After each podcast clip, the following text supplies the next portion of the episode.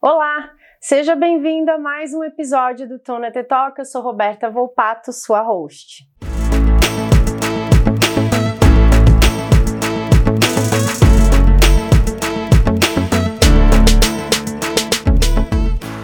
O Tona Talk é um oferecimento da Q Academy, da QMS América, certificadora referência em normas de sistema de gestão de compliance, e do Estúdio Estratégia. E você que chegou até aqui, aproveita e já se inscreve no canal, ativa o sininho para receber as notificações de novos conteúdos e deixa o seu like pra gente. Bom, dito tudo isso, Xande, Rafa, que estão aqui quase experts no final da temporada, receberão um certificado de especialistas em compliance. Estão animados? Claro, com certeza. Vocês perceberam que a gente sempre chama as amigas, só a gente as pessoas legais se conectam, né? Eles estão tendo a oportunidade de conhecer o meu hall seleto de, de, de amigos e profissionais que a gente admira. E a gente, a gente teve aqui gaúcho, paulistano, eu venho de Floripa, e aí a gente pensou que tava faltando alguém com balacobaco. Tava faltando alguém com pimenta. Então a gente trouxe diretamente de Salvador que mora em São Paulo, mas eu vou ter que fazer essa menção Salvador, Cissa. Vou tá ter bom. que fazer essa menção Salvador. Diretamente de Salvador, arretadíssima. Ela, que é uma referência em compliance, profissional super festejada, além de ser amiga muito querida, é diretora de, de compliance no IBRAC, especialista em compliance concorrencial, foi convidada é, não só aqui para vir dar dicas aí de culinária baiana, música, muito axé, aquela coisa arada toda, mas ela veio aqui para desmistificar uma coisa que é muito importante e fazer desse o primeiro dia do resto da sua vida. Compliance concorrencial é problema da sua empresa? Sim, eu trouxe a Maria Cecília Andrade. Maria, seja muito bem-vinda. Olá, tudo bem? É um prazer estar aqui hoje. Obrigada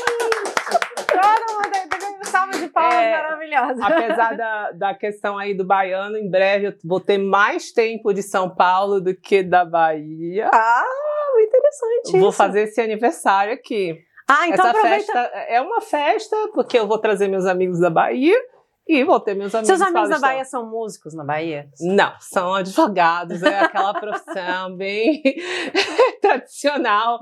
Porque, assim, eu tenho amigos que não são advogados, mas a minha turminha, né, Uvas, vai um beijo para vocês. É, as uvas são todas advogadas. Eu tenho um grupo ainda muito forte da época da faculdade de mulheres. Somos só. 11 que viajamos, conversamos, choramos, Entendi. trocamos experiências. E eu tenho isso muito forte lá com essas amigas minhas de Salvador até hoje, há mais de 20 anos. E eu dou muito valor a isso. Entendi. Perguntinha capciosa. Foi nesse grupo de 11 mulheres que te despertou o interesse de, de aprender sobre compliance e ética em concorrência? Pode tinha, ser. muita, tinha muito concorrência nesse grupo de 11 mulheres, Cissa? Não, não tinha concorrência, mas as meninas, assim, na nossa época mais antiga aí de, de pós, de faculdade e antes dos. Enfim, antes Carnaval em Salvador, Ah, pelo amor é, de Deus. Então, ali, ali na, naquela época a gente não falava de compliance ainda. Ainda. Apesar de ter os valores, todo mundo bem criado, mas a gente não pensava ainda no compliance. Ainda não era desafiador. Não, não, não é. E, e o- e o carnaval em Salvador, nesse meio tempo também. Não, a gente aproveitou bastante. Eu, eu não me arrependo, eu acho que eu tive ali minha fase, aproveitei o carnaval como eu pude. É, saí nesses blocos todos Ai, famosos. É, hoje eu não sei se eu pisaria de novo ali naquela confusão toda, mas eu valorizo muito. É uma, é uma parte da nossa cultura, né? Da cultura brasileira, especialmente da cultura baiana. E terra muito boa. É, mas você sabe que em determinado momento é, é, eu quis, eu sempre quis ver o mundo, né? Essa era a minha muito vontade. bom. Então eu saí de lá de Salvador, fui fazer um mestrado, fiz um mestrado em Coimbra, em Portugal, é, em, em ciências econômico-empresariais.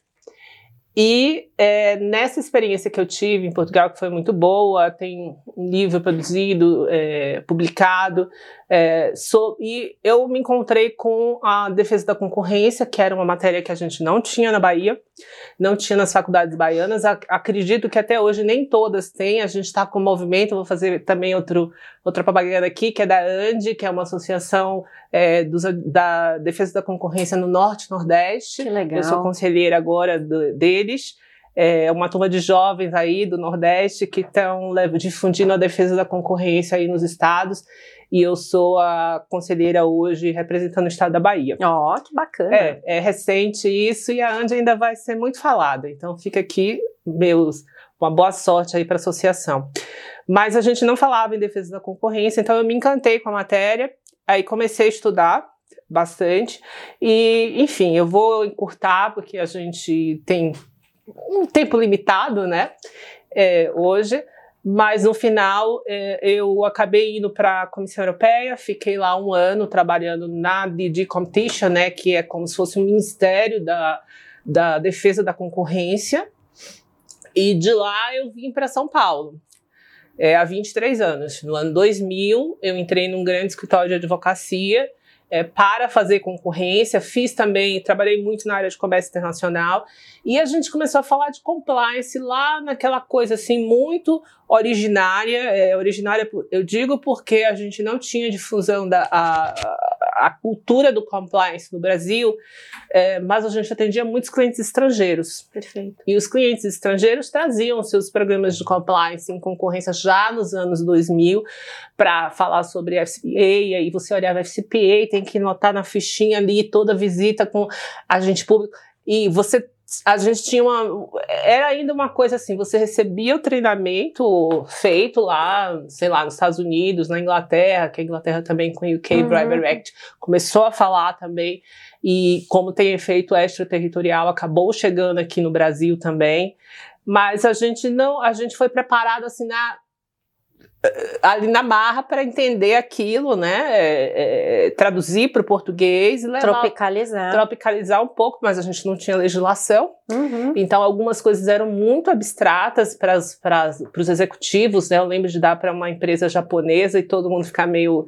É, eles não, não, deveriam estar, né? Porque, enfim, eles certamente receberam é, um treinamento, tinham recebido um treinamento semelhante no Japão mas da gente estar tá falando isso no Brasil nos anos 2000, né? Então eu fiz para rede de supermercados, todos vinham e, e, a gente começou a se aculturar daquilo, né? Uhum. Da a culturar que eu digo da cultura do compliance. E fora a cultura de anticorrupção, que, é, foi a que veio por conta do FCPA e do UK Bribery Act, é, começou a vir, vir, os treinamentos de defesa da concorrência. Uhum. Então, é, eu diria que a gente começou é, de uma forma bastante. É, como é que eu diria? Não incipiente, mas uma, uma, uma forma ainda meia é, júnior, né? Uhum. Ali traduzia, Aí, os concorrência, a gente conseguia assimilar com os conceitos, porque a gente já tem lei de concorrência no Brasil uhum. desde a década de 60, com as suas alterações, né, a, a, é, que foram feitas aí ao longo dos anos para a modernização da lei, especialmente na parte de procedimentos. E, e com isso, Uh, a gente começou a falar sobre também compliance em concorrência. Então, isso já vem há algum tempo e isso começou a se sofisticar ao longo dos anos. Mas eu diria que isso, a, a, a, a discussão, inclusive, o, o ele tem como eu diria, uma vantagem, até quando a gente fala de anticorrupção, né, que, vamos dizer assim, é, uma coisa veio apesar do antitrust ter chegado primeiro, ter sido discutido primeiro e, e, e esses treinamentos locais terem acontecido primeiro, porque a, a, gente treinava anticorrupção com base na legislação estrangeira antes de 2013, uhum, uhum. É, a gente, é, é, de certa forma, é, as duas culturas acabaram se encontrando em algum momento. Uhum. Então eu fiquei nesse escritório, depois eu fui para um outro escritório onde eu fiquei 10 anos, e aí a coisa foi amadurecendo ainda mais. e eu saí desse escritório em 2015 para implementar um programa de compliance é, que aí abrangia todas as áreas, numa empresa do setor de infraestrutura, uhum. aqui que passava pela crise da Lava Jato, não sei se é mais politicamente correto falar da Lava Jato, mas é, a gente passava por uma crise muito grande ali, é, a gente vinha com a lei anticorrupção é, acabando de ser promulgada e todo mundo querendo entender o que era aquilo, é, e junto com, com isso eu lembro de ter feito com um colega meu, né, é, a gente montado todo um treinamento na parte de licitações públicas. E aí a gente pode conversar sobre isso uhum, um pouquinho depois. Uhum. Que aí a gente casou a concorrência com o fenômeno aí da, da corrupção. Então isso foi bastante interessante. Uh, e eu fui para essa empresa ainda, só para terminar essa questão da, da trajetória para essa empresa do setor, empresa nacional do setor de infraestrutura, atravessando toda essa crise de reputacional, a crise é, de credibilidade em relação às suas práticas comerciais, é, que, enfim, a gente não precisa que eu fale aqui muito sobre isso. É, e a ideia era implementar, as empresas do setor de infra não tinham compliance, em sua maioria, ou tinham aquele código que ficava na sala de reuniões, todo mundo via, uhum. batia palmas, mas na prática ele não acontecia, né? Ele não era efetivo.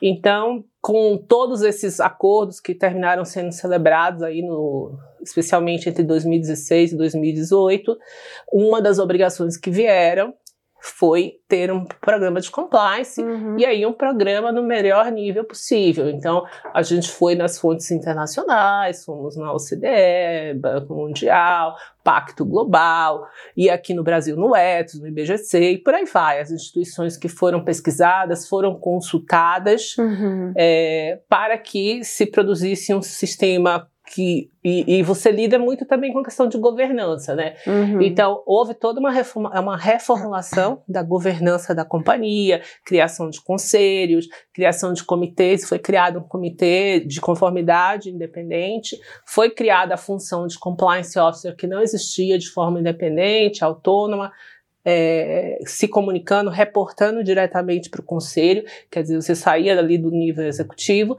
justamente para a implementação dessa agenda. Uhum. Então, era uma uhum. agenda, é, e, e, aí é que eu acho que a grande lição aí com que a Roberta colocou aí no início, uh, que você é, a, a, gente tinha uma preocupação, e aí a gente pode falar mais disso também lá na, na frente, com a anticorrupção, mas quando a gente se deparou com as melhores práticas internacionais, os temas que estavam no compliance eram variados. E uhum. dentre esses temas vinha a agenda de defesa da concorrência. Então, a defesa da concorrência, e eu posso explicar também um pouquinho, mas só para finalizar essa parte é, da trajetória, então eu fiquei nessa empresa quatro anos, eu fiz toda a implementação é, do de das subsidiárias do programa de compliance, e a gente se deparou no meio dessa grande investigação, que muitas das práticas de anticorrupção estavam é, é, ligadas diretamente a práticas antitruste. E com isso foram necessários, as, é, foi necessária a celebração de diversos acordos. Esses acordos foram celebrados com o CAD, com o Ministério Público, é, de diversos estados do Brasil, Ministério Público Federal, Ministério uhum. Público Estadual, realmente era uma profusão de entes públicos com os quais a gente teve que é, negociar acordos.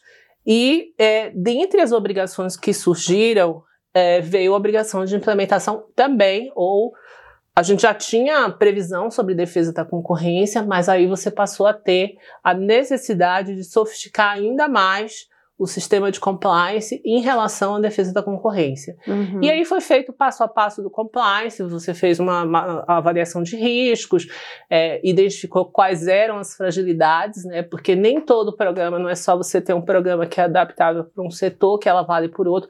Uma coisa é você ter uma empresa que tem um forte poder de mercado, uhum. que ela vai ter uma preocupação em relação a práticas abusivas de mercado. Outra coisa, você vai ter uma empresa que está no setor de licitações públicas, então você tem uhum. uma preocupação em relação a contatos entre agentes públicos, participações Perfeito. de associação de classe. Então, e que você ainda tem um compliance preventivo, que todos são preventivos, né? Mas assim, no final do dia, é, fusões, aquisições, contratos de associação. Uhum. É, necessitam, dependendo do nível de faturamento da empresa, é, serem notificados previamente ao CAD. E, e, se você não notificar, a multa é, pode chegar a 60 milhões de reais. É uma multa muito alta. Obviamente que você tem critérios de dosimetria dessa multa, mas são multas muito altas e às vezes com operações insignificantes. Então, quando a gente fala em compliance concorrencial, e por isso que eu acho que se aplica todo, a todos, né? Você também não está falando só de grandes empresas. Aqui, deixa eu te cortar. Aqui acho que é uma pergunta interessante. A quem interessa o compliance de defesa da concorrência? A quem interessa? Eu acho que interessa a, a, todo mundo que faz negócios no mercado, que tem relacionamento com concorrente, que tem relacionamento com é, entes públicos, quer sejam municipais, quer sejam estaduais, quer sejam federais as grandes empresas, né, que têm grandes operações de M&A, grandes operações de contratos, que necessitam fazer notificação prévia de suas transações. E às vezes, uma empresa que não é tão grande, mas ela se associa a uma muito grande, ela tem que estar tá olhando, é, ou ela se associa, ou ela recebe investimento, é, enfim, ela ela tem que estar tá atenta para não e eu, eu posso contar assim uma história de uma pessoa muito próxima a mim que é, se associou com uma grande e achou que não tinha problema e quando você passa por processos de due diligence de outras empresas, de bancos, por exemplo, hoje eles perguntam se você teve essa preocupação com antitrust, vem as perguntinhas é, sobre relacionamento com concorrente, como eu já falei, relacionamento com ente público, e é, as últimas, os últimos contratos que você celebrou. E dentre um dos contratos que essa empresa tinha celebrado, era um contrato que precisava ter sido notificado.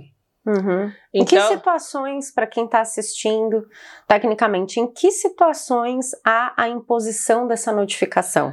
As empresas precisam ter faturamento superior, uma parte superior a 750 milhões de reais, a segunda parte a 75 milhões de reais no último, é, no último exercício. Tá? Então, então, você vai fazer um, um, negócio, um novo negócio, adquirir uma outra empresa, se Do juntar. grupo de empresas, não é da empresa, você separa ali, não, essa, eu vou fazer aqui com essa aqui, pequenininha, que não tem faturamento e não tem problema. Na verdade, é o faturamento do grupo, do grupo, do grupo econômico. E aí, você tem muitas interpretações para o conceito de grupo, então é bom realmente ter um entendimento muito claro. Essa, pessoa, essa empresa que eu estou mencionando, essa situação que chegou assim para mim por uma questão de amigos, entre uhum. amigos, era justamente é, é, é, é ele estava com uma empresa ainda não operacional e achou que não tinha problema, porque eles ainda estavam comprando projetos, etc. Mas quando você olhava os faturamentos dos grupos, você tinha a obrigação de fazer essa notificação. E ele acabou tendo que negociar uma multa é uma multa alta para um projeto não operacional, né? Então uhum. é, fica um pouco de lição ali é, para esse cenário. E eu já vi diversas outras situações que, enfim, eu não vou ficar aqui uhum. enchendo de casos de multa por ausência de notificação, mas é, é bom dar sempre uma olhada. Será que eu preencho o faturamento? Aí depois que você faz a análise do faturamento, você vai fazer análise do tipo de operação. Se é uma fusão, se é uma aquisição, se você está comprando debêntures, é, se você está fazendo um contrato associativo, se você está adquirindo uma participação relevante. Enfim, aí tem outros critérios, você tem que casar esses critérios e, e levar ao conhecimento da autoridade. E a gente está no momento é, da economia, né, que é um momento que é, as empresas estão fazendo muito contrato. Muito Você chegou no ponto que eu ia trazer, a ah. história das parcerias. Exatamente. Das parcerias. A gente tem dois cenários aqui que são emblemáticos para mim quando eu penso em defesa da concorrência. Cenário 1, um, com o advento da pandemia, nunca se falou tanto em parceria, em ecossistema de entregas, em, em, em, em, sociedades operacionais. E também com isso e com uma série de outros eventos, aí falando em política internacional, nacional, macroeconomia, uma série de eventos que justificaram a derrocada de alguns players relevantes de mercado e oportunidades de que concorrentes comprassem esses caras. Sim. Então, e aí? E aí que isso tudo vai parar lá na porta do CAD. É, é, e aí, essa questão de faturamento que eu expliquei ela é para essas parcerias, para esses contratos, mas, por exemplo, se for uma situação abusiva de mercado, se for um caso de cartel, porque às vezes as, as empresas se associam, acham que estão fazendo o melhor para o mercado e, é, e, na verdade, você está organizando um cartel. Uhum. Então, o cartel não precisa de faturamento, a, a posição abusiva de mercado por práticas é, de posição dominante, por exemplo, também não precisam ter esse faturamento que eu falei. Os faturamentos são realmente para o caso de fusões, aquisições e contratos associativos. Aí importa a intenção, né? Quer dizer, estamos nos unindo não, para. Não. Esse é o grande dilema do antitruste. É, que é o dilema que a lei ela fala em a, a conduta não precisa ser uma conduta com dolo ela pode ser uma conduta de que você não precisa ter conhecimento, basta você já é uma conduta de efeitos. Hum, então basta consequência. Basta consequência. Então você sentou, combinou, aí a gente já mudou de assunto, fomos pro cartel agora, né? Sim. Mas você sentou, chegou lá, combinou o preço com o seu concorrente, ou combinou o lance que você vai apresentar na licitação, ou combinou até de, ah, não, eu não vou nessa licitação para você não ir na próxima licitação, uhum. é, e depois você não faz o que você combinou por exemplo. Uhum. Mesmo assim, você teve a intenção de, e aquilo podia gerar efeitos de lesar a concorrência. Uhum. Isso está previsto como uma conduta, uma infração à ordem econômica. Uhum. E esse é, é quando a gente estava negociando os acordos de leniência, não só nesses casos recentes de operações aí que, que ocorreram em, da, da Lava Jato, mas em outros casos eu passei 15 anos fazendo só isso dentro de escritório de advocacia, então é, é a parte mais difícil de você explicar para o cliente que não basta você querer fazer ou não ter feito, foi lá, combinou e não fez. Uhum. Mas se tem uma prova, você sentou numa mesa de reunião e a gente fala muito isso, e, e o treinamento, e, e, e, assim, uma coisa importante é que, que a gente aprende, e aí eu não digo que eu também aprendi nesses últimos anos de, de, de negociações aí da, da operação da Lava Jato, mas desde antes, é que uma coisa a pessoa sabe, corrupção é assim, ah, tem a se bem que a corrupção hoje anda muito mais sofisticada, mas assim, você tem ali o dinheiro, a mala, você vai pagar a propina e você e são crimes, né? Então uhum. você precisa realmente ter a, a, o enquadramento no ilícito penal. É, no antitruste não. No antitruste você intencionou fazer, de lesar a concorrência e tem provas, você pode sim, é claro que o padrão de prova é um padrão exigente, você precisa ter realmente ali evidências e isso tem sido cobrado hoje, uhum. até porque esses casos, muitos casos são levados ao judiciário, uhum. né? Porque o CAD atua na esfera administrativa, é, o padrão de prova é alto. Então, uhum. uh, você também não basta alegar, e é o que a gente está vendo, muitos casos estão sendo anulados, porque é, algumas delações não tinham evidências muito claras, etc. Mas aí eu não vou entrar no mérito desses processos que estão sendo anulados agora, nem todos eu concordo, mas alguns realmente a gente não tinha esse laço de, de provas tão, tão forte. Então, também não, eu estou falando dessa questão de, de, da intenção, mas tem que ser uma intenção que você está documentada, né? Participou, tem uma ata de reunião, você às vezes tem troca de e-mails, é, trocas de WhatsApp, é, enfim, existem várias formas de você estar tá ali trocando informação. Pode trocar informação no âmbito da associação de classe, que foi um, uma das sindicatos. sindicatos e associações de classe, que é um ambiente que você hoje tem treinamento específico para ilícito concorrencial. A gente, nesses acordos que a gente negociou em 2018, que tinham a obrigação de implementar o programa de compliance, na avaliação de risco, o risco dessas empresas do setor de infraestrutura era o contato com a agente pública uhum. e a uhum. participação de, em associações. E, e, então foi necessário toda uma sofisticação das recomendações e um treinamento específico. Então a pessoa não recebia só o treinamento típico do compliance, que é o treinamento sobre anticorrupção, é, pagamentos, brindes, patrocínios uhum. e tal. E a gente fez regras específicas, políticas específicas para a prática de defesa da concorrência, né? Uhum. Então, é, é uma área que interessa, eu acredito que interessa a todos, né? Você precisa fazer uma avaliação de seu risk assessment. É, qual é o meu Bom risco?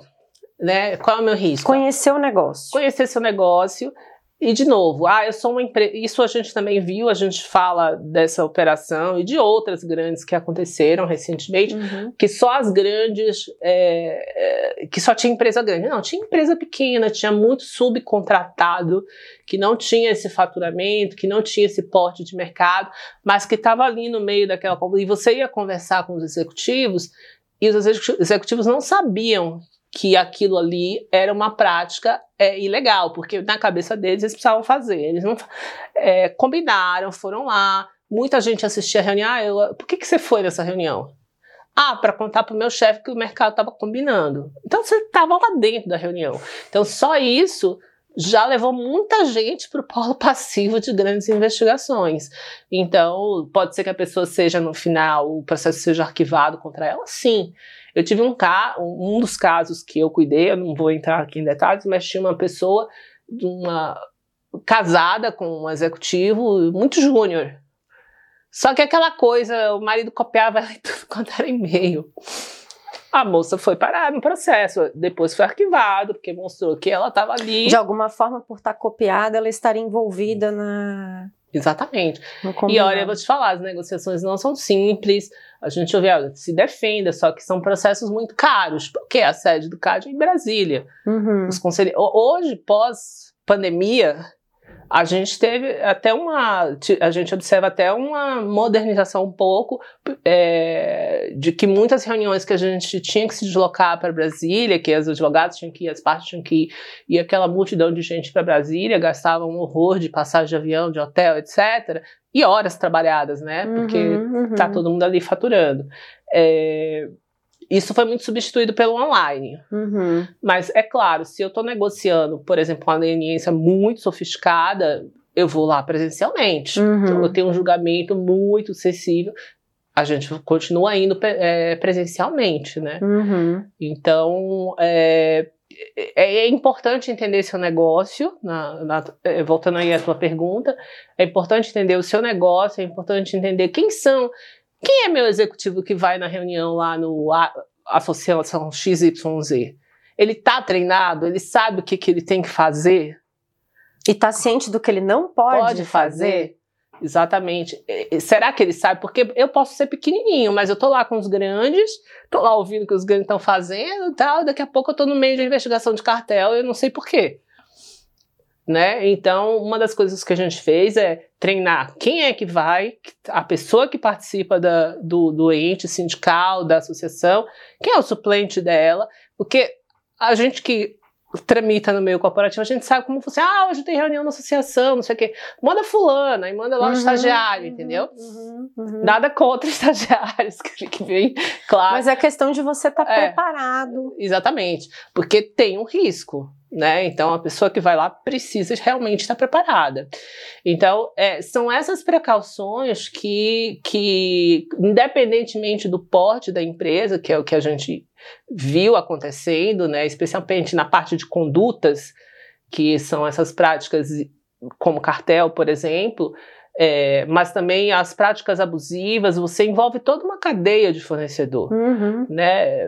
Enfim, eu não quero falar de casos concretos, mas recentemente eu recebi uma consulta de um, um grande que estava praticando cláusulas de exclusividade é, e os pequenos, os clientes não sabiam, estavam aceitando as cláusulas uhum. que eram uhum. cláusulas ilegais, que ele não podia exigir porque ele era um líder de mercado e na hora que ele faz cláusula de exclusividade, por exemplo, com todos os restaurantes, todas as hamburguerias de São Paulo, por exemplo, estou dando um, um, um uhum. exemplo bem assim esdrúxulo, né, que não vai acontecer não, não, dificilmente aconteceria, mas só para ilustrar que eu fecho o mercado para quem também pode prestar aquele perfeito, serviço. Perfeito. Então tá todo mundo aqui fechado na exclusividade e eu não tenho a possibilidade de ter concorrência no mercado. Então eu posso até dar, o preço está mais baixo, tá? Por um determinado tempo, é, período de tempo, porque a Perfeito. tendência do monopolista é subir o preço. preço. Ele baixa ali para fazer o rebanho, mas. Sim, mas depois ele vai subir o preço. Então, acho que as pessoas se enganam muito e é importante realmente conhecer um pouco quem está nesse mercado corporativo, quem depende também de grandes fornecedores, é, quem corre o risco de estar tá numa, numa prática de cartel. quem está fazendo parcerias hoje, como você mencionou no mercado, parcerias é, para otimizar serviços, essa preocupação toda com o meio ambiente que a gente tem agora. Essa semana o CAD aprovou uma operação grande no setor aí, é, reciclagem, né, uhum. que os concorrentes estão se reunindo, uhum. é, e às vezes reciclagem você envolve, por exemplo, players pequenos e etc, e o player pequeno está ali no meio dos grandes, então, precisa conhecer. Precisa conhecer o negócio, precisa conhecer o risco, fazer esse risco assessment, treinar as pessoas que estão à frente. Pontos de risco, Cissa, se você tivesse que pensar uma perspectiva didática aqui. Ah. É, Para um profissional de compliance ou executivo de uma organização que esteja assistindo e ele, e ele não esteja sufici suficientemente esclarecido sobre o quanto ele precisa é, calçar o sistema de gestão de compliance da organização dele em práticas que não sejam é, é, é, lesivas a mercado, que ele se preocupe com a defesa da concorrência. Numa visão de assessment, quais seriam os pontos, as perguntas do negócio aí para orientar? Primeiro, entender qual é o mercado que você está. Né? O CAD trabalha com conceitos de mercado regionais, locais, nacionais e até mercados internacionais, uhum. né? Então, eu preciso entender que contexto eu estou. Se é no mercado, por exemplo, de farmácias, Estou é, dando um exemplo aqui só uhum. para vocês entenderem um pouco melhor. Que você, a concorrência está limitada ali, é o quarteirão. Tem, tem, tanta farmácia que você não vai andar três quarteirões, a não ser que você está atrás de um medicamento que não tenha, e aí é uma outra questão. Mas, em tese, é, é, a mesma coisa do supermercado, né? Você não vai sair de um bairro para andar 10 uhum. quilômetros para ir no supermercado no outro bairro. Então, são mercados que hoje são entendidos como mercados, assim, de bairros ou até mercados regionais. É, depois você tem os mercados, você pode ter os mercados estaduais, e uhum. aí também precisa ter uma análise, cada estado tem sua dinâmica de concorrência, uhum. quem são os players é, entender se é um mercado nacional, e aí você vai fazendo, ou até internacional, entendendo qual é a sua posição de market share, se eu tenho um market share muito alto, é, qual é a, a, possibilidade, se é um mercado muito concentrado, qual é a possibilidade de eu incorrer em uma prática abusiva. Então, essas perguntas precisam ser feitas. Ou se é um processo muito segmentado, a gente falou aqui é, um pouco de cartel e licitações, mas, na verdade, o cartel não precisa ser só em licitações, Perfeito. né? Perfeito. Então, você tem cartéis, é, e o CAD tem dezenas de processos julgados, eu já estou em dezenas de casos de cartel, em mercados que não eram mercados que tinham é, a, a, presença do ente público, público. eram mercados uhum. privados. Então, você precisa entender se é o um mercado em que as market shares estão ali muito parecidos, que as empresas têm é, mercados muito maduros, que você ali, às vezes, não tem inovação, etc. Todas essas características que levam à prática de cartel. Então, fazer essas perguntas: que mercado eu tô? Quem é meu. Ah, eu posso ser vítima também, ou vítima, mas eu posso estar numa ponta de que, por exemplo, e realmente só para ilustrar aqui, que não necessariamente, mas eu tenho um determinado insumo que as empresas cartelizaram, eu comprei 10 anos aquele insumo no preço que é, não era um preço de mercado, um preço uhum. concorrencial. Uhum eu também fui prejudicado. Então, Perfeito. Então, você precisa entender também em que medida essas práticas todas de mercado podem estar tá, é, gerando prejuízo no seu business, né? Uhum. E com isso você tem as ações de indenização por ilícitos concorrenciais, que é uma prática, que são processos hoje muito comuns nos Estados Unidos. Aqui no Brasil nem tanto, tá? É uma prática que está começando. É, já tem alguns processos, o mercado de cimento é um deles, que você tem aquelas empresas, o mercado também de câmbio, uhum. que você teve aquela grande, grande, investigação das taxas de câmbio, eu não vou entrar uhum. aqui na, no, uhum. no, detalhe do, do, caso, mas você tem hoje é, processos que tentam buscar é, indenizar aquelas empresas que usaram uma taxa de câmbio que não era a taxa correta e compraram insumos, importaram produtos, qual é o dano que ela teve, né? E tentar quantificar isso. São processos mais sofisticados, são processos uhum. é, mais sensíveis, mas a gente está observando que é uma prática que está começando aqui no Brasil. A busca por aquele que foi lesado é, pelo preço que ele pagou a mais. Uhum. Né? Então, isso é uma coisa que você também pode usar a defesa da concorrência ao seu favor, não necessariamente só para ver se eu fiz, se eu posso fazer cartel, mas eu posso estar numa ponta dessas que eu, que, que a, a, a empresa ali ela teve sofreu algum, algum dano, né? Então ela precisa, ela pode na verdade, aí tem que olhar os prazos de prescrição e essas coisas todas, que são assuntos. Demanda uma análise jurídica depurada. Também, também. Mas eh, com a própria. Hoje tem discussões, assim, bem a nível internacional, inclusive, até sobre leniências, que você ali na leniência você tem uma confissão. Ah, eu uhum. fiz cartel, eu cobrei a mais, etc. Se com isso as empresas já podiam entrar, então eu comprei o preço do cartel. Uhum. Será que eu já posso pedir indenização? Então, você tem grandes discussões acontecendo hoje no mundo e até em relação a sigilo é, dessas informações, né? Que já não se admite mais mas realmente é um, é um tema bastante polêmico hoje. É um dos temas do momento é esse. Eu ia perguntar, eu ia fazer uma pergunta sobre é, é, é, orientações de medidas mitigatórias, né, pensando sobre a perspectiva de política, de compliance, controles. Mas antes de fazer essa pergunta, eu vou pegar um gancho nessa sua fala. É, quando você observa, até com o teu chapéu de diretora no IBRAC, acompanhando estudos, analisando dados, enfim, a, a atuação do CAD, observa o mercado quais são os temas tendência para que do que o mercado está se ocupando quando a gente fala de defesa da concorrência? O que está com luz sobre assim? São as condutas é, unilaterais que a gente chama que são essas condutas abusivas. Então hoje tem vários processos de empresas que possuem posição dominante. Está uma discussão muito grande. Eu não não quero falar de processos uhum. específicos, a gente tem muita coisa. Você assim, pode, em tese, citar mas segmentos. plataformas digitais. Plataformas digitais. É, compras, é, e-commerce, é, que medida os acordos que estão acontecendo, ela prejudica o, o, mercado, prejudica o consumidor, tem um, um olhar muito forte em cima do consumidor.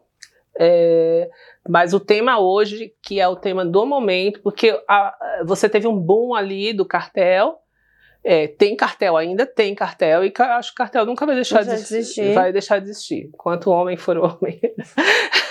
Enquanto homem for homem, viver em comunidade e achar que se associar pode ser uma boa ideia para obter algum tipo de vantagem. É, enquanto homem for homem, vai continuar tendo cartel. Mas a, a, a, o que hoje o mercado está discutindo são essas práticas unilaterais, especialmente em relação às plataformas digitais.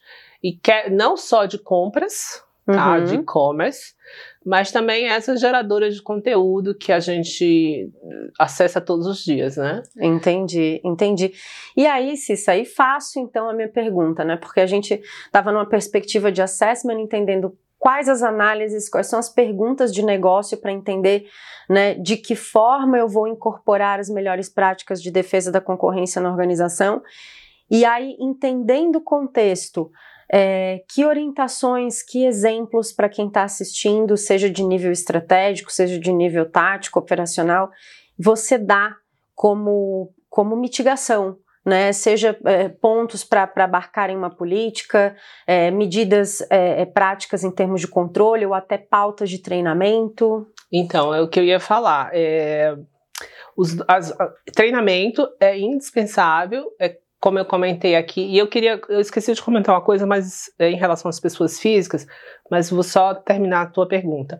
É, treinamento, eu acho que é o item número um, porque todos esses ilícitos, mais que a gente fala de empresas, são cometidos pelas pessoas. Uhum. Então, as pessoas às vezes não estão realmente treinadas, e se eu vi acontecer muito das pessoas não saberem nem o que era a defesa da concorrência, nem saber o que é o CAD, ou essa questão da, da, de não haver necessidade da produção de efeitos da conduta, ou o ato ser concretizado, não precisa do ato uhum. ser concretizado, basta a intenção de lesar o mercado, você uhum. já está incorrendo no, no ilícito concorrencial. Então, as pessoas, é, eu, vi, eu vi muito é, é a ausência de treinamento. Então, investir muito em treinamento, eu acho que é importante. Depois você pode fazer treinamentos específicos. Quem está ali no dia a dia com o cliente, com o fornecedor, negociando, mas precisa também ter esse treinamento que eu comentei em relação às parcerias, os contratos, e aí você vai chamar um jurídico, Uhum. olhar um pouco como é que a empresa atua, quem, é- quem ah, enfim, se a empresa tem conselho, levar o tema para o conselho, eh, os conselheiros precisam estar preparados também em relação ao tema, é um tema de agenda de conselho de administração também. Ah, a gente vai falar sobre isso logo mais, mas vou te deixar prosseguir. Tá. É, e, e Além dos treinamentos. alguns controles internos. Porque, assim, como é uma conduta é, de efeitos, Uhum. né, você tem algumas coisas que você pode fazer para você ter, por exemplo, quem vai na reunião, quem não vai, se você teve, se você recebeu um e-mail do concorrente, Como proceder como responder. proceder em relação àquela resposta, como reportar aquela resposta, é, reportar para quem estiver no nível hierárquico. Por isso que é importante ter uma política de reports e essas coisas. Entender para quem é que eu levo aquela informação Uhum. e que providências. É para responder, não é? O cara tá me propondo aqui um ato ilícito, o que, que eu vou fazer? Eu vou fazer de conta que eu não recebi? Uhum. né? Então, tem uma série de, de, de, de coisas que dá, que dá para você se fazer em termos de controles internos. Uhum. Mas tem coisas que são incontroláveis. E por isso, e muita zona cinzenta. E por isso que é, é assim, para mim é fundamental investir no treinamento, porque você pode ter o melhor controle do mundo, mas se a pessoa não sabe do risco até que ela estava. Ah, eu, como eu comentei, a questão de você botar uma pessoa numa reunião que não está treinada, Uhum. ou que não tem conhecimento, ela foi ali, aconteceu todo uma, um cenário, aquela pessoa não sabe nem que se precisa reportar aquela determinada situação específica. Não sabe se portou como deveria. Exatamente. Se acabou falando que não devia. Então, o treinamento para mim no antitruste, pela é, por ser uma legislação muito de efeitos, né? Por ser uma legislação é, mais complexa e você tem que fazer o tal do risk assessment. Não adianta ficar eu ficar dizendo aqui para a pessoa que está sendo treinada que ela não pode fazer cartel e combinar preço quando ela é um pequeno fornecedor e tem uma grande empresa que pode cometer uma prática abusiva. Ela está em outra situação. Ou ela pode ali, como a gente também já viu, os fornecedores se unirem e falarem, vamos brigar com esse grandão. Então eu também preciso tomar cuidado também aqui, né? Uhum. Então é, é, são várias é, análises que você precisa fazer e que um treinamento só não serve para toda a empresa. Eu, eu vejo muito Bom, isso bom ponto. é um treinamento único, não serve para a empresa. Você tem que realmente é, colocar o que, que a pessoa, frente a que ela tá ali para ver o Tem que risco estar dela. alinhado com o desempenho da atividade dela na empresa. É importante. É importante. Público-alvo, se você tivesse que dizer assim, as principais Comercial, áreas. eu treinaria comercial, treinaria jurídico, enfim, diretoria, né, que são os que tomam as decisões também, é, finais, quer dizer, algumas vezes, alguns atos que a gente observa, às vezes não chegou em nível de diretoria, mas eu considero uma omissão, que a Uhum, diretoria não treinou a sua equipe, uhum, né, uhum. É, a gente treina, gosta muito de treinar secretária e TI. Porque as ações de busca e apreensão são os primeiros lugares que eles vão. Às vezes não vão nem na mesa do executivo é, fazer a- as buscas, Uhum. eles vão direto no TI e hoje está tudo muito sofisticado. Às vezes não precisam nem ir lá no TI, é tudo online, né? Então a, a- a quantidade de tecnologia que a gente tem hoje precisa conhecer tecnologia também. Aí é- cada porte de empresa vai avaliar a, a- sua necessidade. Mas às vezes as secretárias, aí o cara fala: não, eu não tenho nada aqui na minha mesa, mas tá tudo na agenda da secretária. Isso aconteceu assim centenas de vezes, né? Que a coitada da secretária vai lá parar no meio de um processo, ela não sabe por que, que ela está no processo. E no passado isso acontecia muito, hoje menos, Uhum. mas às vezes acontece isso. O cara tem a mesa limpa, não tem uma folha de papel, Uhum. tá tudo na mesa da secretária. Secretária. Então a gente chama muitas vezes, fala- indica que seja feito para secretárias. É, eu não falei de busca e apreensão aqui. Muitas secretárias nesse momento com medo, né? Muita gente, quando recebeu o convite do treinamento de compliance, vai dar 20 passos para trás. Ou elas vão se proteger mais, né? Eu acho que eu vi um pouco disso. Elas, elas se sentem mais protegidas. Lá, ah, ainda bem, porque meu chefe largava lá um monte de papel na minha mesa e eu não sabia o que. Elas nem sabem. A vezes. questão de orientar o que pode ser falado via WhatsApp, tá via chat interno. Então, é a questão da comunicação. Você tem a comunicação interna e a comunicação externa. Uma coisa também que nos treinamentos preventivos que é feita é em relação à comunicação, especialmente externa. Às vezes esse pessoal gosta de gostava, né? Ainda gosta de falar coisa muito cifrada, sabe? Uhum. É, uma linguagem assim que eu já vi processos falar que beira o ato criminoso, assim. Você, ah, eu vou lá na casa do Papai Noel, sei lá, buscar aquela encomenda. Não, eu tô dando um exemplo aqui, sim, né? Sim, Mas sim, eu já vi e-mails assim de grandes executivos, gerentes, sabe? Trocando com internamente avisando que ah, eu tô indo lá na reunião na casa do, sei lá, da mãe Joana e você vai atrás e aí, enfim. Então, a linguagem é um ponto importantíssimo. A linguagem como você se comunica, quer seja internamente, assim como se você vai comunicar. Eu tô proibida de falar com concorrente, eu tô proibida de ir em reuniões de associação de classe? Não. Você precisa saber como você se comportar. É uma, uma questão muito comportamental, né? De como você se comportar, é, de como você se comunicar se você receber um e-mail do cliente ou, ou, do concorrente. Também a forma como você, nas condutas abusivas, né? Como é que você fala com o teu cliente, a dizer, ah, aqui você não compra mais no meu, você é distribuidor, mas eu não vendo mais para você por sei lá o quê. É, não é, não, você não responde mais e-mail assim, e isso se aplica aqui para o WhatsApp também. E é, por mais que a gente que é, logo, nos primeiros anos que surgiu SMS, teve muito processo com base em, em troca de SMS que as pessoas guardavam, você achava. E, e eu, eu, lembro de um processo que eu tive também que a pessoa não usava o e-mail dela, mas eles criavam uma conta de e-mail, um Gmail, num Hotmail, que era uma conta que todo mundo tinha senha, e lá eles iam mandando e-mails ah. com, sei lá, o nome xpto.gmail.com. E todo mundo do cartel tinha aquela conta de e-mail e aquela senha. Então, quando eles queriam se comunicar entre eles, eles usavam, usavam aquela conta de e-mail. Eita. Então, mas como é que você descobre um negócio desse? Leniência. Uhum. E, gente, tô, assim, entre pagar uma multa gigantesca, poder ir para cadeia, né? É, e aí eu vou falar da pessoa, comentar um pouquinho da pessoa física, porque pessoa física fala aqui a manhã inteira, não, não dá. Uhum. A decisão é da leniência. Uhum. Você vai lá, você confessa. Então, você sabia que tinha aquela conta lá no Gmail, que você estava botando documento, fatura, trocando informação ali dentro, que supostamente cinco pessoas tinham acesso. O cara vai lá, imprime tudo, entrega aqui. Quer dizer, imprime não, porque hoje você tem toda a tecnologia forense, tem que ter toda uma preocupação Ai, em cadeia de custódia. Deixa eu te interromper. Em preservação da prova. Antes de Sim. você falar da pessoa física, talvez isso até seja um gancho você falar da pessoa física, mas eu não posso perder a oportunidade de falar isso. O que você vai. Você tocou num ponto agora da leniência, que ele é muito importante para eu explodir isso em três frentes aqui, que você vai conseguir possivelmente responder em uma só, que é a questão da alta gestão. Porque é, mais do que nunca, quando a gente fala de, de, defesa da concorrência, o suporte da alta administração em compliance é fundamental. Sim. E aqui a gente tem alguns pontos que eu trago e, e você veja se faz sentido para a gente envelopar.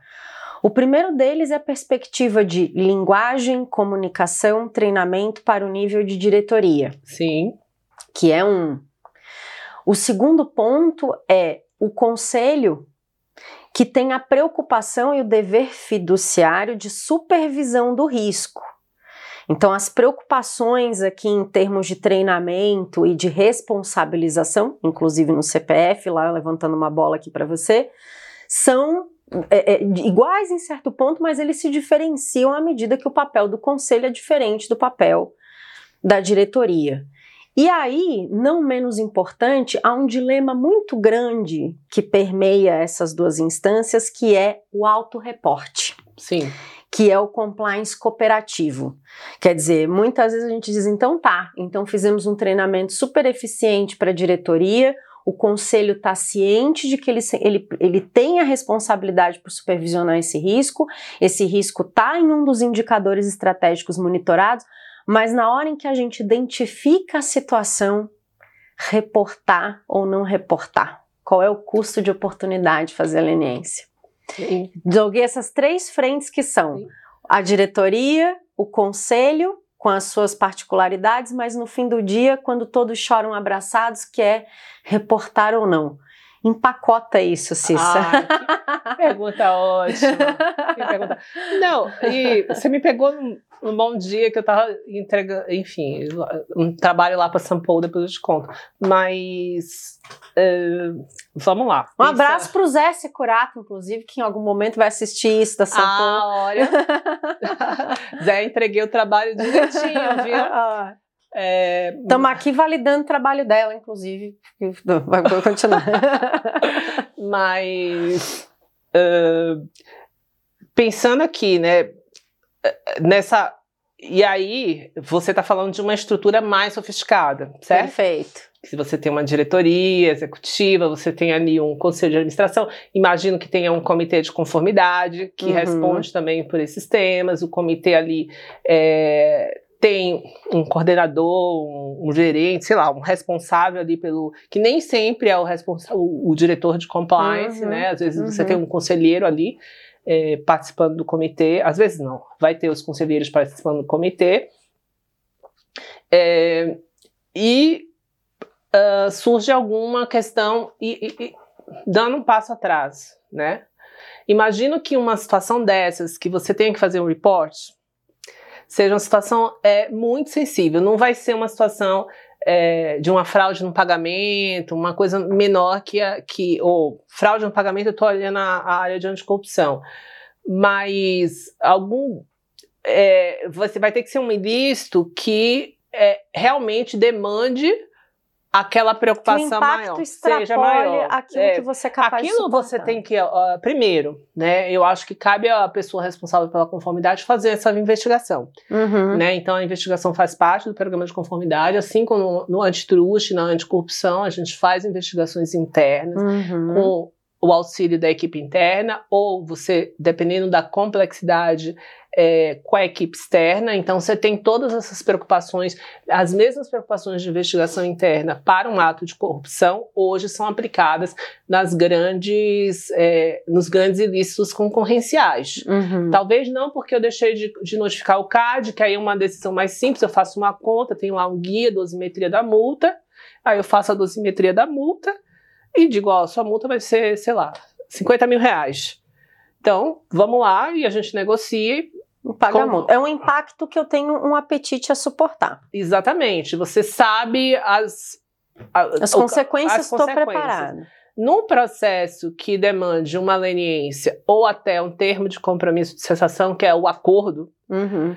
aí o, os, os pesos são muito maiores, né? Uhum. Então você vai precisar realmente ter uma, uma preparação em relação ao que aconteceu, e aí você vai para, enfim, é, usar todos os mecanismos que você usa na área de anticorrupção, preparar um relatório, ter uma equipe, entrevistar, fazer busca de documentos, fazer a, a toda aquela preparação das entrevistas, data analíticas pode acontecer e o uso de tecnologias pode acontecer. Aí depende muito da gravidade do ilícito. A preocupação com a custódia das provas, com você ter a, a, a, a, preservar né, aquilo, você pensar que aquilo ali pode, desde o início da investigação, que aquilo pode ser usado como um, uhum. documento, quer seja no judiciário, quer seja no administrativo, e evitar questionamentos no futuro. Então, todas essas preocupações você vai usar, vai produzir um relatório e vai levar à diretoria que por responsabilidade e, por obrigação, se for uma situação realmente que demande a, a intervenção de autoridades externas, tem que reportar ao conselho. Uhum. Né? E, e aí cabe ao conselho fazer essa avaliação. Por exemplo, se é um caso que chega pelo canal de denúncias e a empresa avaliar que o risco é baixo, uhum. e aí vai ter uma avaliação de risco, ela pode optar por dizer não, isso aí a gente vai mitigar aqui internamente, vamos tratar internamente, E não etc. tem necessidade de reportar. É, decisão do Uhum. conselho. Mas se são situações, é, é, é, por exemplo, você pode ter uma situação que você já chegue com o pacote pronto, ou seja, o governo, o Poder Judiciário, o CAD, o Ministério Público já está te investigando, o Poder Judiciário não, mas o Ministério Público, o próprio CAD já está te investigando, alguém já Uhum. fez uma leniência e você está ali no meio daquela, daquele processo, o que que eu vou fazer? Então eu Uhum. vou apurar se eu realmente incorri naquela conduta ilícita que foi noticiada pelo meu concorrente ou foi noticiada pelo mercado e incluiu a empresa onde eu estou e decidir pela prática de um acordo. Aí o, o acordo tem algumas regras específicas no caso, mas de novo, é, é difícil você mensurar porque você tem um sistema de incentivos sim, Uhum. o primeiro tem um desconto, o segundo vai, o desconto vai diminuindo, a a- o primeiro da fila ganha imunidade total Uhum. em relação a multas, a, a questões criminais, etc. O segundo já tem questão criminal de Uhum. pessoa física Uhum. é, e você já tem, e aí o segundo da fila tem um desconto em relação ao valor da multa, que vai ser cal- calculado em relação ao faturamento do mercado afetado, etc. Tem uma série de regras em relação a isso, mas não são regras muito óbvias, porque você, inclusive, tem questionamentos hoje no âmbito do tribunal em relação à vantagem oferida, por exemplo, né, que é um tema que está super em voga também Uhum. que ah, você não vai discutir somente em cima dos faturamentos, mas você vai discutir o que, que eu ganhei com Uhum, aquilo, né? uhum. Então, A você tem vantagem. um, é, um- um dilema um pouco hoje é, em debate entre os conselheiros nos tribunais hoje em relação a esse tema. Então, o cenário de incerteza é muito maior. Uhum. Mas você já está ali, você fez a investigação, é de fato eu incorri nessa conduta ilícita. Você vai correr para ser o segundo ou terceiro da fila para conseguir algum desconto né? Uhum. É, é- é é o- seria o racional. E se é uma prática, e quando isso chega através de uma investigação do Uhum, governo, né? uhum, do uhum. CAD, do Ministério Público, enfim, Uhum. Uhum. da CVM, que a CVM hoje faz Leniência. Banco Central, etc. Se a CVM vai lá, tá te investigando, e você vê espaço. E, e aí são regras um pouquinho diferentes, né? Mas voltando aqui para o CAD, que o CAD dá imunidade total para o primeiro da fila, é, o incentivo é muito alto. Porque eu Uhum. não vou ter multa Uhum. e as pessoas físicas não, não vão ser investigadas criminalmente. Uhum. Isso está previsto, se o acordo for cumprido, ela- aí você tem a obrigação de colaboração. Todos têm a obrigação de colaboração, mas de fornecer provas, de participar das, das entrevistas, de, de toda vez que você é chamado, você precisa estar lá presente. Então, é um processo caro, mas é um processo que te tira é, uma multa que pode ser gigantesca, assim como, e aí vindo para a pessoa física, as pessoas físicas conseguem essa imunidade criminal. Uhum. Porque o grande dilema que eu vi acontecer desde a época do escritório, menos, porque naquela no passado, né, você é, investigava a empresa, muito difícil. Esse- teve uma mudança lá por ah, 2017, 2018, de você começar a colocar as pessoas físicas Uhum. porque até então as pessoas físicas não entravam nos processos, até porque você podia trocar a pena de prisão por cestas básicas e Uhum. outras coisas do gênero, né, por penas alternativas. Então houve a alteração da lei em 2012 e aí é uma você realmente já corre o risco de ter uma prisão, como teve, tiveram várias aqui, aqui durante a Lava Jato, não só pela prática de fraude à licitação, mas pela prática de cartel e etc, etc. Uhum. Então você já tem um, uma, um, uma- um alcance maior em relação às pessoas físicas, né? Que a, e a pessoa física paga a multa é, e pode correr o risco de ser presa. Então, aqui um, um, um takeaway importante, né? É, não só para o profissional de compliance que está assistindo, mas também para membros da alta administração. Não só a comunicação, o teor do treinamento, a abordagem de risco precisam, precisam acontecer de forma diversa, é, particularizada para esses níveis da alta gestão, mas acima de tudo a consciência sobre a responsabilização não só da própria companhia, mas no CPF, a, a, a responsabilidade deles por conta desse envolvimento. Então, é um tema estratégico para o negócio, pode comprometer reputação, sustentabilidade e, e a própria integridade e uma, deles. E uma né? outra coisa, você às vezes, porque quem executava era o gerente, eu, uhum. um dos casos que eu negociei foi o estagiário que levou uhum. a proposta de cobertura. Uhum põe o nome do estagiário, não põe o nome do estagiário. O estagiário nem sabia o que estava fazendo, uhum. né? E a gente foi contra, a gente levou para uhum. a autoridade, falou, olha, cara, recém-formado foi entregar um CD mas houve uma tomada de decisão e um que não foi dele. O cara te chamou assim, ó, vem aqui, ó, você tá aí sentadinho no é, WhatsApp. Vem aqui, o tio já pensou tudo, você só é, vai lá levar. Você vai lá e entrega. É. Ah, mas é, era ele que estava nos controles internos do prédio, que estava fotografado lá pela câmera do prédio, que entrou, que deu o documento. Era ele que que, que tinha registro, que foi lá, que entregou o porta foi a pessoa que entregou. E, e realmente, depois de muito debate, eles tiraram o nome do rapaz. Mas no primeiro momento houve, quer dizer, teve debate. Então, você imagina, não foi, também não foi um debate. Coitado!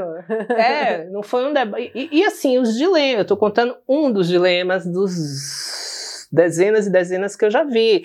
Eu tive um caso, enfim, está perdido aí nesses vinte e poucos anos, é, mas eh, não foi tão recente, porque agora a TV noticia tudo, mas você tinha um caso de cartel super importante e que o executivo veio para mim e falou: Você não pode explicar para minha mulher porque eu tô sendo processado.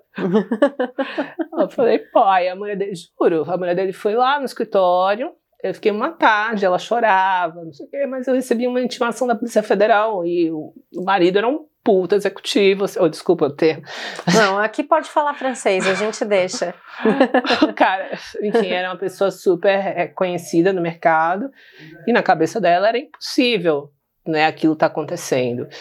E aí a gente vai com todos os dedos, explica e etc, né, mas a pessoa física, e, e, e eu posso falar uma coisa, assim, é, a gente está vivendo um momento de muita incerteza em relação a todas essas agendas, a gente basta precisa nem ver o jornal todos os dias, mas de qualquer forma, é, por mais que a gente veja absolução, anulação de processo, etc., a pessoa física está muito exposta.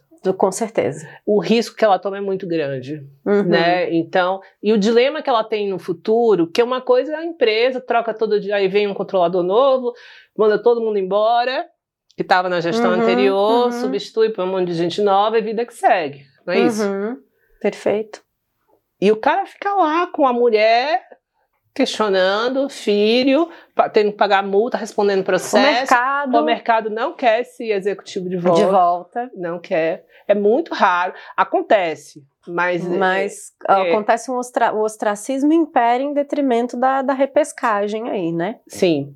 Então tem que ser, tinha que ser um cara muito brilhante, assim, eu, e eu conheço alguns muito brilhantes que não conseguiram, não então, com consultorias próprias, essas coisas todas.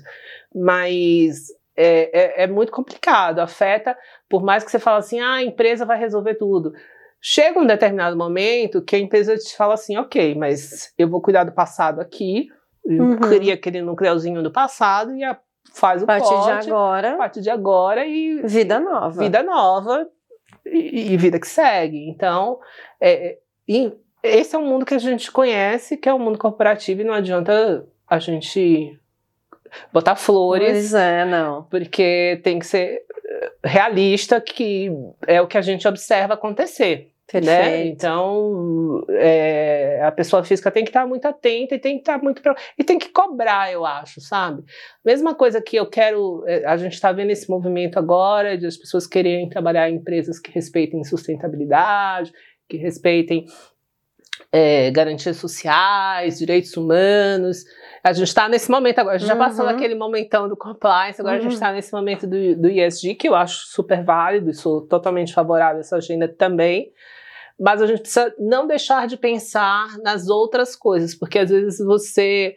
E isso eu tenho observado, que é você está tão discutindo um tema agora, que aí você deixa a agenda do compliance assim e aí digo de compliance de uma forma geral, de lado, quando os riscos eles continuam a existir, a, a, tipificação criminal continua a existir, é, os incentivos para você fazer uma leniência continuam a existir e, e, o mundo vai rodando, né? O mundo é muito cíclico, então você passou por um boom lá do compliance, agora você está num boom do ESG, e as coisas começaram a se comunicar, porque você começa a montar a agenda do compliance com a, com a agenda do, por exemplo, de direitos humanos, que era uma coisa assim que as pessoas achavam que era uma coisa meio de lado, e hoje ela está na pauta como tema, nos temas principais, é, na agenda do ESG, e começa a entrar na agenda do compliance, e vai aumentar ainda mais mas esse tema de, de, de, de concorrência, esse tema de,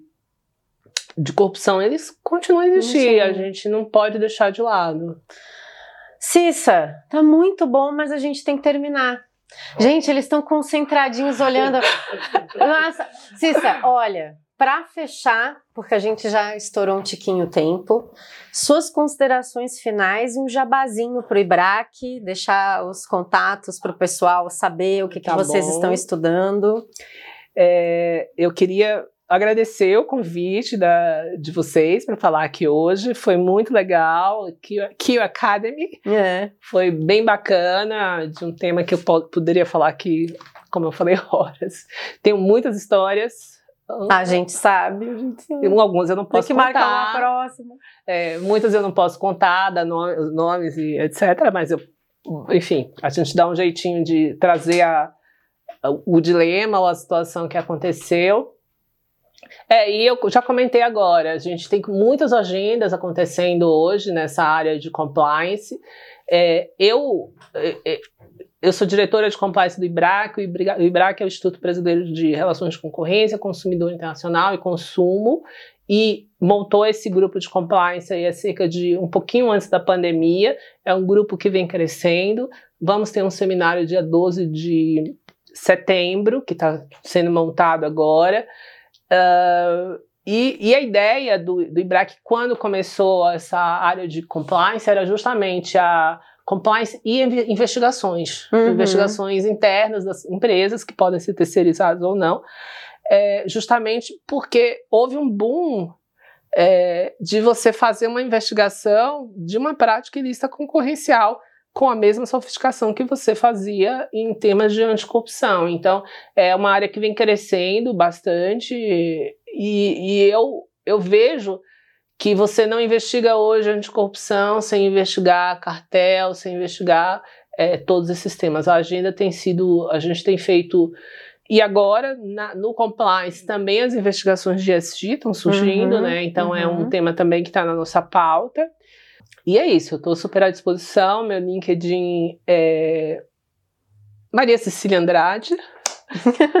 Vocês podem me procurar no LinkedIn, facilmente eu tô lá. Eu demoro um pouquinho para responder, porque ali nem sempre eu vejo aquelas mensagens diariamente, mas eu sempre respondo. E a Roberta aqui está à disposição para dar os meus contatos. Conversamos com Maria Cecília Andrade. Cissa, muito obrigada por tanto. Foi uma super aula, assim, uma entrega Olha, tem muito conteúdo aqui. Que sorte das pessoas que tiveram a chance de te ouvir. Participem do seminário. Vou repetir aqui para quem ainda não é membro do canal, aproveita se inscrever para ter outras super aulas como essa, ativa o sininho para receber notificação de novos conteúdos, deixa seu like se ainda não deixou. Esse foi mais um episódio do Tom T Talk. Nosso super agradecimento a você que resistiu até aqui e até a próxima.